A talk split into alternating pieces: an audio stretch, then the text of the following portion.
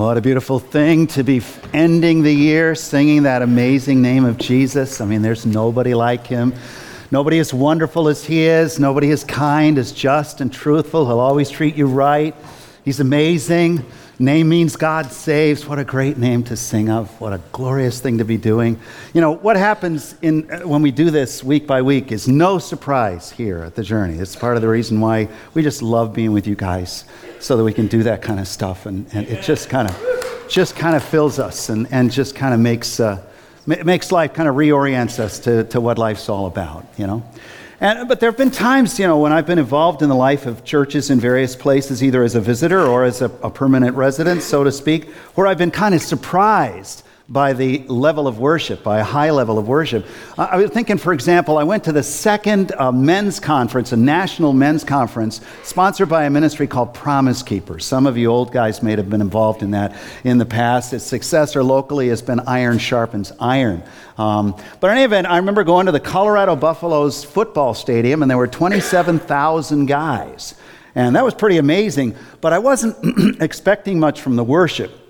Because frankly, in most churches I've been in, you know, usually it's the women who are kind of, you know, doing this kind of stuff, you know, and they're worshiping God, and guys are kind of, you know, you are the one that we, na, na, na. A little different here, a little different here. But, so I was thinking, you know, ain't gonna be much. Well, the band cranks up, and my gosh, it was like, woof, we're on our feet. There were platform, a kind of um, uh, plywood that was underneath our feet to protect the, uh, the, the, astroturf, and we're bouncing around. The turf, you know, just kind of moving like this. I remember a couple of years later going to RFK Stadium in Washington D.C. where the Redskins play, and there was a whole section of seats that I thought was going to break. Just it was bouncing because the guys were just jumping up and down. I mean, it was so surprising, so surprising what happened when a bunch of guys who love Jesus came together. It was amazing. Amen. Another opportunity, I remember going to a retreat that was sponsored by a ministry called Exodus International that ministered to people who were dealing with kind of sexual brokenness in their lives. Either they'd had things done to them or they'd gotten into things where they got confused about who they were uh, as male and female and so on. And, and, you know, these are people in deep pain. And uh, again, I was thinking, you know, when it came to a uh, time when we were going to sing and worship God in, musically that I thought, you know, well, they'd probably be pretty reserved. Oh, oh my gosh, couldn't have been further from truth. These people worship God as if their lives depended upon it. And the fact was, it really was true. Their lives depended uh, on worshiping God because if they weren't giving themselves to Him, they were in huge trouble. And then the third was I was once in Phoenix. I was there to do a conference, a Christian conference, and um, a bunch of us decided to go to a Roman Catholic church. And my experience sometimes of being in traditional churches like that, including one that I was involved with, is that when you go, you know, it's kind of like the team up front is all excited and, and so on, but then the congregation is kind of, you know, half baked. Well, cheapers, creepers. The, the priest goes like this He says, The Lord be with you. And they went, And also with you. You know, it's kind of like, Whoa. I, I wasn't even used to that in my own church. You know, they had their hands moving around and they're singing the songs and so on. It was so exciting, such a surprise um, to, to be in a worship setting there. So, you know, never, never kind of underestimate what God can do, you know when you show up with people who want to worship Him. But there's a circumstance, a situation in the Bible that is really, really most surprising of all. It's the story that we're going to hear today of the Magi, those that we normally call the wise men, who come from the east to Jerusalem asking this question Where's the one who has been born King of the Jews? For we've come to worship him. Now, this story marks the conclusion of our Advent and now Christmas message series called The Unlikely Advent or Coming of Jesus Christ. And we looked at a number of unlikely parts of that story, and we're finishing with the unlikely story of these people arriving to worship Jesus. As with me and those men at the Christian conference, or those people on retreat, or those folks in that church gathered to worship, one might have thought that these magi would be the last people who would want to come to worship Jesus. But they are what we're going to call the unlikely worshipers, who model for us actually what it means to be a true worshiper of Jesus Christ. So I want to pray that the Holy Spirit will come this last day of the calendar year and that He might kind of draw out of us a desire to become a true worshiper. So, Holy Spirit, I invite you to come. I thank you that uh, you've made a promise in the Word of God that when two or three are gathered together in the name of Jesus, that He's here. And so, Lord Jesus, I just pray that you would draw out from us a hunger and a desire to become more of a worshiper in the year ahead. I pray that we would uh, just find our hearts stirred and maybe some information conveyed to us in such a way that we actually believe that we can worship you with more than we've ever ever given to you before. So come, Lord, and make that possible to the glory of God the Father. We pray in Jesus' name. Amen. So we're going to be in Matthew chapter 2, verse 1 through 12. You can look it up uh, in your, uh, the, the Bible that's in front of you or whatever you've brought with you to go there. You may want to follow along, but go through it verse by verse. Uh, what page is it on in the, in the Bibles that are here? It's listed in the leaflet. 681, 682, something like that. Okay, so check it out. By the way, if you're new to the Bible, just always go to the table of contents. You know, sort of, we sort of think we ought to know our way around that book. You don't need to. Just go to the table of contents. It always helps. So, anyway, um, let's look at it here. After Jesus was born in Bethlehem of Judea, during the time of King Herod, Magi from the east came to Jerusalem, and they asked, Where's the one who's been born king of the Jews? We saw his star when it rose, and we've come to worship him. When King Herod heard this, he was disturbed, and all Jerusalem with him. When he called together all the people's chief priests and teachers of the law, he asked them where the Messiah was to be born. In Bethlehem of Judea, they replied, for this is what the prophet has written. But you, Bethlehem, in the land of Judah, are by no means least among the rulers of Judah, for out of you will come a ruler who will shepherd my people Israel. Then Herod called the Magi secretly and found out from them the exact time the star appeared. And then he sent them to Bethlehem and said, Go and search diligently for the child. As soon as you find him, report to me uh, so that I may too come and worship him. Well, after they heard the king, they went on their way, and the star that they had seen when it rose went ahead of them until it stopped over the place where the child was. When they saw the star, they were overjoyed. And on coming to the house, they saw the child with his mother Mary. They bowed down and worshiped him. And then they opened their treasures and presented him with gifts of gold and frankincense and myrrh. And having been warned in a dream not to go back to Herod, they returned to their country by another route. So let's take a look at the story a little bit closely and as we're doing this, we're going to do a little bit of separation of them from the popular legends that we have about who they are. So they're described in verse 1 as magi from the east. Now, traditionally, we call them wise men, but there's nothing to suggest that there might not have been women among them, particularly in that they went on a very long journey. They were wealthy, as we'll see, probably brought the family with them. And they came from the east, from probably Persia and they were probably part of a caste system of Persian priests who were followers of Zoroaster, who was a prophet who lived in about 1000 BC. Now, the religion of Zoroaster exalts a supreme being, one God, supreme God, who is wisdom. And there's also in Zoroastrian thinking the idea that God would come to earth and that he would begin to set things right and separate people, some to go to heaven and some to go to not so good a place. So there's some parallels, in a sense, between what we believe from the scripture and what they believed. A, a lot of differences, but some parallels. But it's pretty clear they didn't believe in the God of Israel, but yet they were coming to worship the King of the Jews. It's fascinating. Now, they, they, they, traveled for 700 miles, and they were wealthy, therefore, to be able to do such a journey, but they didn't let their wealth get in the way. Because if you've ever checked out the Bible, you realize that if you're wealthy, it's a dangerous thing to have. It usually becomes an object of your worship. And in fact, everybody in this room, or almost everybody in this room, that's our situation. When compared to the rest of the world, we are the wealthy of this world. We are the one percenters when it comes to the world as a, at large. And our wealth often prevents us from giving ourselves fully to God. But they didn't hold anything back. They gave those gifts of gold and frankincense and myrrh. And verse 2 says that they saw his star. Where's the one who's been born king of the Jews? We saw his star uh, when, when it rose. that's funny. I mean, they saw the star, but I guess nobody else did, or at least nobody noticed anything. Well, that was because they were astrologers.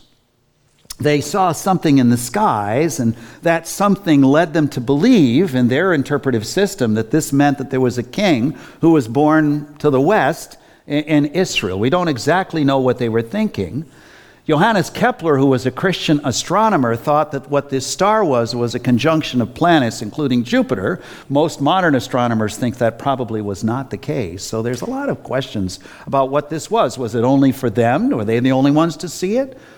Was it a supernatural phenomenon? Was it a natural phenomenon? But whatever it was, it led them to go to Jerusalem to see the king of the Jews. And they figure, well, if there's a king, it's got to be in Jerusalem. Now, this kind of thing apparently happened, or at least it was reported to have happened uh, the arrival of a special star at the birth of Caesar Augustus and uh, Alexander the Great.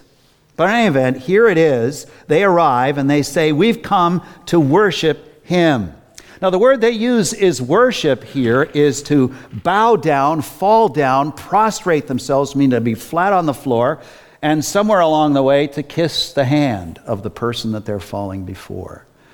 And again, nobody in Israel was worshiping this little Jesus, except for a few shepherds, and what are they anyway? They're kind of low life, as we saw in those days.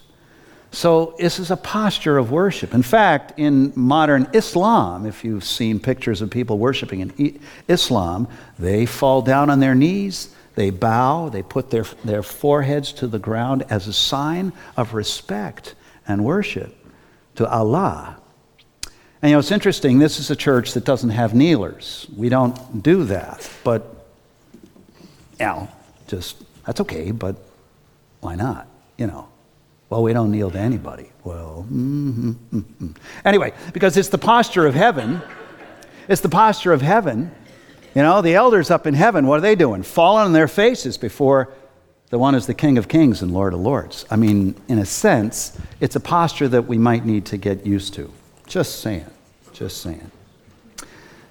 So these worshippers of another God were coming to Jerusalem. They were expecting to find the newborn king of the Jews. They were unlikely worshippers. At least they were starting to become worshippers of Jesus. Now, along the way, they met another unlikely worshiper, quote unquote, King Herod.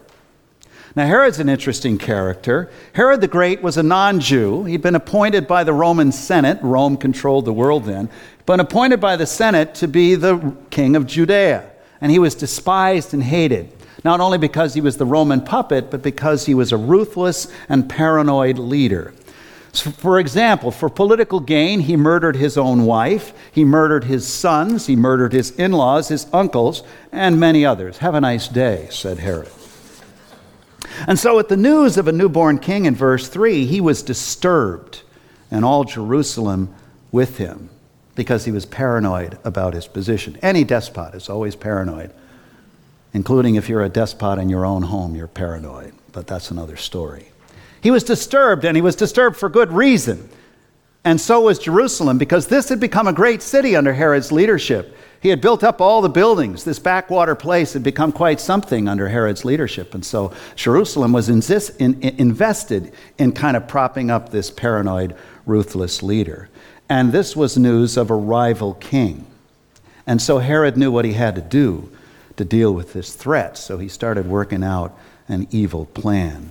In verse 4, we read that when he called together all the people's chief priests and teachers of the law, he asked them where the Messiah was to be born. Hmm. He's interested in the stories of the birth of the Messiah. And he went there not because he was a believer in God, because, but because he believed in the legend, for him it was a legend, that there was going to come a rival king who was going to take things over for good, and that was going to be the end of him. So he wanted to know a little bit about this because it was kind of like, I've heard this story before. I think it's playing out in our time. It's really interesting, isn't it, that evil always seeks to oppose Jesus. It always seeks to annihilate Jesus. There are several times where Jesus is almost killed before he finally suffers and dies at the appropriate time for the sins of the world.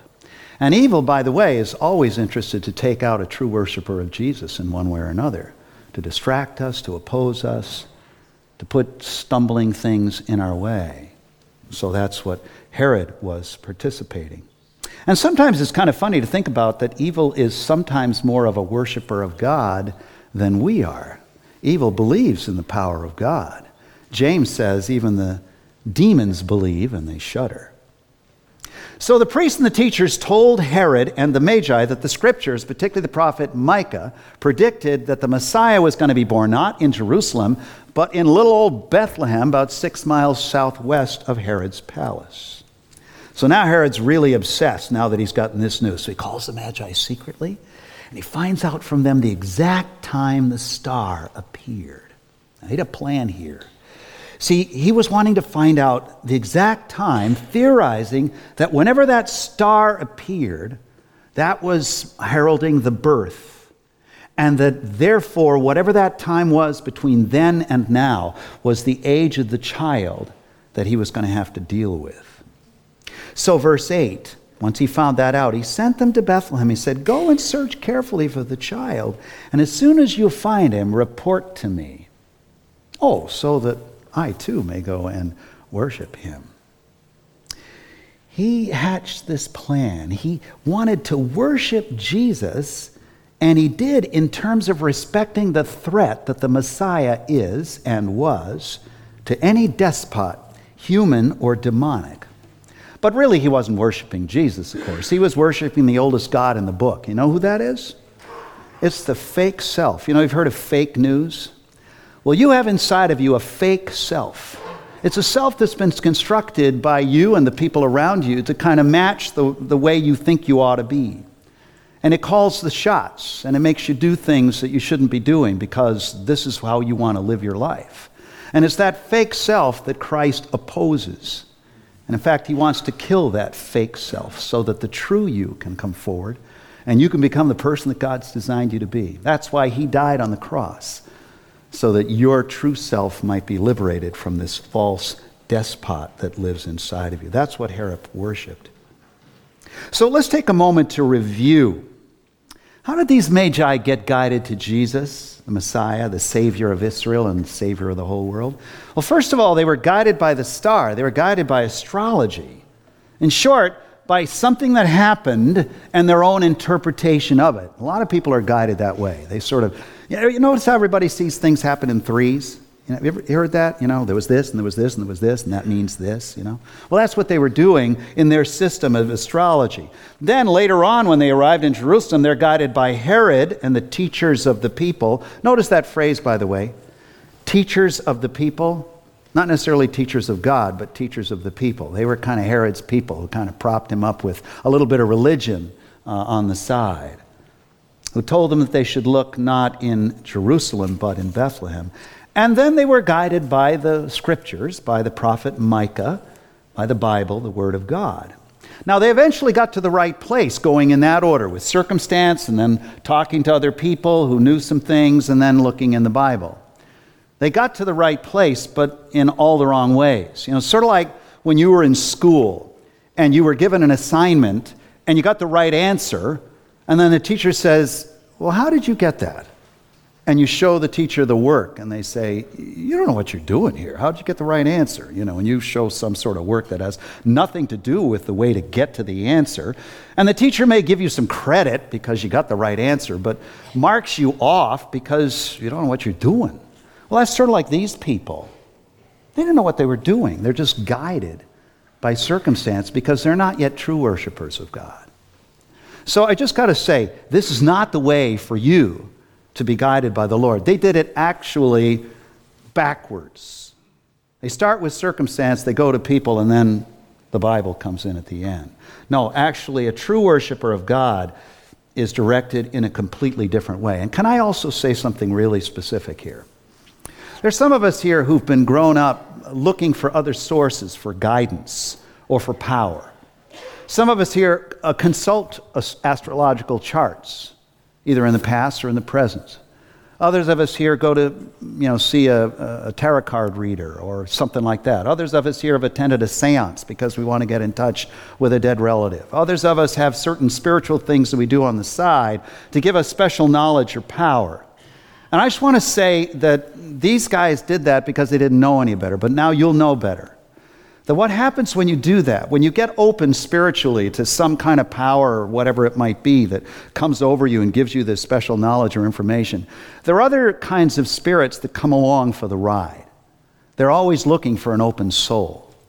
It's not that folks who do this are, you know, like Satan worshipers, but they're under the influence or can be under the influence. So if you are seeking God through these means, you need to renounce it because it's interfering with your being able to hear directly and be guided by God. Okay?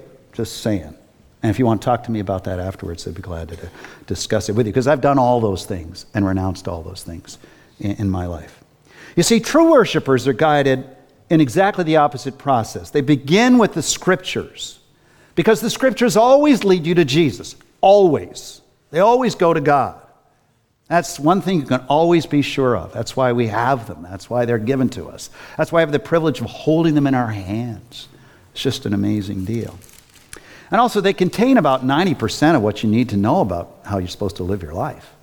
I mean, there's a whole bunch of principles and guidance and examples of how to and how not to live your life. The scripture says of itself in Psalm 119 Your word is a lamp to my feet and a light to my path. Really amazing. That's why the journey encourages you to get a Bible and to get into it. And we've got materials that can help you to do that. Now, having been directed by the Word of God, true worshipers then consult the community of the faithful, the church, to see if what they've understood in the Bible actually kind of seems to match, you know, what's actually there. And so we consult believers in the past who have taught us things about the Word of God. We get connected with them. If we see something that's completely brand new that nobody's ever thought of before, we have to at least ask the question why didn't they see it? And then we talk with people who are living here today, who are our friends in Christ, who are seeking the Lord like we are. And we ask, What do you think I ought to do? Give me some guidance here. Help me to understand how God might like me to operate. That's why Journey encourages you to get involved in a life group a group of people who are going to walk with you through the highs and lows of your life and going to help you to discern how God would like you to pursue him. Colossians 3:16 says that we're supposed to teach and admonish one another in all wisdom. And then true worshipers are also guided by prayer as they seek God. Now, some of us approach prayer in a perfectly fine way, and it's kind of all religions do this. We kind of ask God for stuff. And the Bible says if you lack wisdom, you can ask God. And so we can certainly talk to God about that. But there is a way in which we can engage God in terms of learning how to hear Him. Because as we seek God in Scripture, in the community of the faithful, and in prayer, we can begin to actually hear God speaking to us. Now, it won't necessarily be an audible voice. And in fact, there's a, a website and a teacher named Mark Virkler, V I R K L E R, and it's called Four Keys to Hearing God. So, Four Keys, look that up sometime. And there's a website that will tell you more about what I'm going to just briefly go over with you now about how you can come to hear God. First of all, you need to be still, to get to a quiet place and be still. Psalm 37 speaks of being still and waiting patiently for the Lord. Some of us don't have times of stillness in our life. We're so busy, we're moving so fast. So, a time to be still, and then a time to fix what the scripture calls the eyes of your heart on Jesus, to kind of press into Jesus and just kind of, is there anything you want to say to me? It's like the prophet Daniel spoke about how he kept looking and looking and looking for the Lord. And then this is really significant, this particular description, is that when God speaks, you will hear a thought coming through your mind.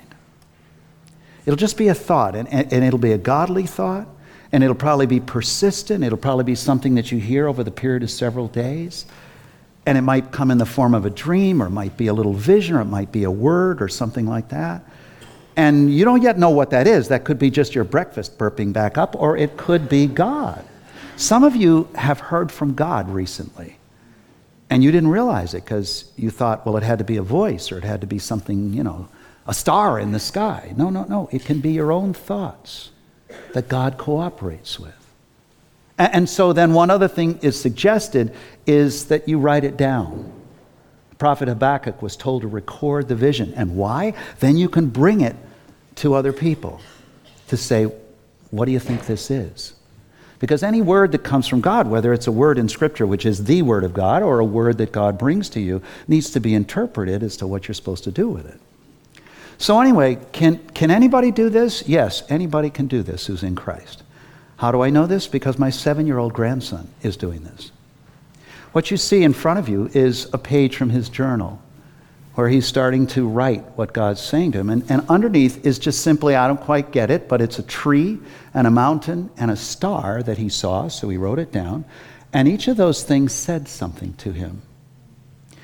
And there's something going on with Noah where it may well be that God is shaping a prophetic ministry in, in, him. Because the other day when he was at church, a woman came and said to him, I think God is calling you to be a prophet. She didn't know anything about this stuff. And so he calls me up Poppy, do you think God is making a profit out of me? And I said, Well, Noah, I, I don't know, but why don't you ask God? But I think that might be so. Here's the, here's the deal, friends. Some of our children and grandchildren are hearing from God, and we just don't know it unless we kind of coax it out of them and encourage them to say, Yes, you can hear God, and we too can hear God as we seek Him in prayer. So, not only do believers kind of engage God in, in, Scripture and in the community and in prayer like this, but then they might consider the circumstances of their life. Jesus advised us in Matthew 16 3 to read the signs of the times. But we only do that as a last thing. We only do that after we've been steeped in those other realities. So the Magi weren't yet true worshipers but they were nonetheless becoming examples for us. But how can that be? You know, they're, they're worshiping another God. How can they show us anything about what it means to worship the true God? Well, that really has to do with your view of how God operates in the world. Somebody has come up with two different pictures of how God works in the world. The first is what is called the bounded set view of God. And that is that God hangs out with those who really belong to Him, I suppose, like us. That God is for us and we're in, and those who don't know Him, they're out. Okay? And God's hanging out with us, but not really with them. But God calls us who are in every once in a while to kind of screw up our courage and to go out and to grab one or two of those people and drag them in so they can be with us, and then they're going to be okay, right? And he sends us out into the big bad world where he isn't around, and we come in. Now, there's something to commend this view because it is true that once you come into Christ, there is a difference of being in Christ than being out of Christ, okay? But if this is your view of the world, then people like these magi, they're like way out there and they have nothing to say to us because God's not working with them. Well, that's one view. The second view is what's called the centered set view, and that is that Jesus is at the center of everything and everybody. That there's a place, no place on earth where he is not at work. Now, is he in them? No, unless they have invited him in, in his son Jesus, but he's at work. Are they following him? Not necessarily. Now, the interesting thing, if you look at the diagram closely, you'll see that some of those people are sort of oriented towards him and some are not.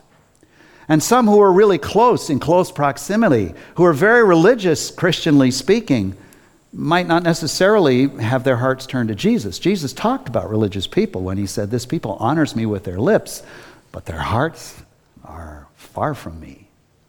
Whereas Jesus also identified people who were really far from God, at least in the eye of religious people, and he would say to them, as he did to one of them, You know, you're not far from the kingdom of God. I love that. This is the way God's working, and he's working in the lives of these magi, and they are demonstrating for us what it means to be a seeker and to become a true worshiper of God. This view means that wherever you go, when you go to work tomorrow, when you go to school, when you're in the neighborhood, in your family, whatever it might be, whatever you're planning to do tonight, uh, the Lord's going to be there. And you have the opportunity to perhaps meet somebody who seems really far from God, but you recognize they're on the way. They're turning towards Him. I was one of those people once, way far from God, but turning in for some crazy reason because the tractor beam of the Holy Spirit was drawing me. So, uh, uh, just a question of how, how you see things. But we see, I see, that the God's at work in these unlikely worshipers, the Magi, because they were on their way to becoming true worshipers of Jesus, because they were pressing on towards Bethlehem and pressing on towards Jesus. Look at verse 9. After they heard the king, they went on their way. And the star they'd seen when it rose went ahead of them until it stopped over the place where the child was. And when they saw the star, they were overjoyed. The Magi went on their way and it was becoming God's way. And they were on a mission to find this king, and it was becoming God's mission that they not only would find it, but then they would go back where they lived to bring this great news, not just to Israel, but to the whole world. And in the process, their joy of the search and of seeking him was what is become the mark of true worshipers of God, which is the joy of discovery of more and more about God in Jesus. Now, so then they finally arrived. Verse 11 On coming to the house, they saw the child with his mother, Mary. Now, I want you to note something here. That's why you have to read the scripture. Where did they come? What was it? A house. What wasn't it? Stable. They didn't come to a stable or a cave, whatever it was. This didn't happen at Christmas, friends. And notice they didn't see the baby they saw what? The child. This is a whole other story.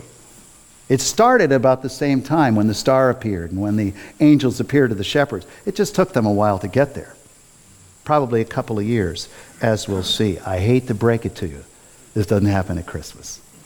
Now, I know we put it all together, and that's fine. Kind of saves time.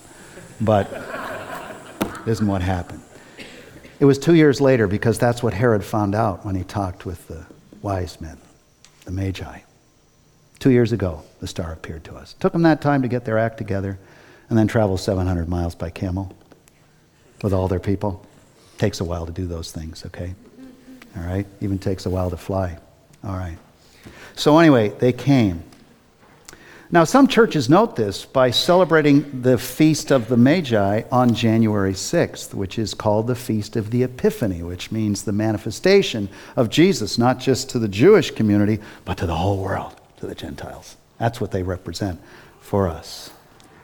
And they saw him and came to him before almost anybody did in Israel, except, oh, a few shepherds, but who are they, you know? And so here they come and they've bowed down and worship him. And they opened their treasures and presented him with gifts of gold and frankincense and myrrh. Friends, that's the essence of true worship right there. They bow before him. He is a superior being. They are on their face before him. And then not only are they doing that religiously and kind of spiritually, but then they're just pouring out their gifts. Whatever you want, here it is. Here's the gold. Here's the frankincense. Here's the myrrh. Those were very, very, very costly gifts. And they forked him over to these simple people. They must have been just freaking out by seeing this. It's like, you know, Oprah Winfrey giving away cars at her show. I mean, it's like, what? You know? Just amazing. These guys, that, that's true worship. This was not just custom now, this is something else. They present their treasures to him. Sort of like Romans 12, where it says, Beloved, I beseech you to offer yourselves as a living sacrifice, holy and pleasing to God. That's your true and proper worship. You see, true worship, it isn't just what we did here a little while ago. You know, we talk about a worship set and a worship team. It's really the whole ball of wax, and it's not just this, too. This is meant to be a rehearsal. This is meant to tune us up. Because what do we come here to do? We come here to bow before the Lord.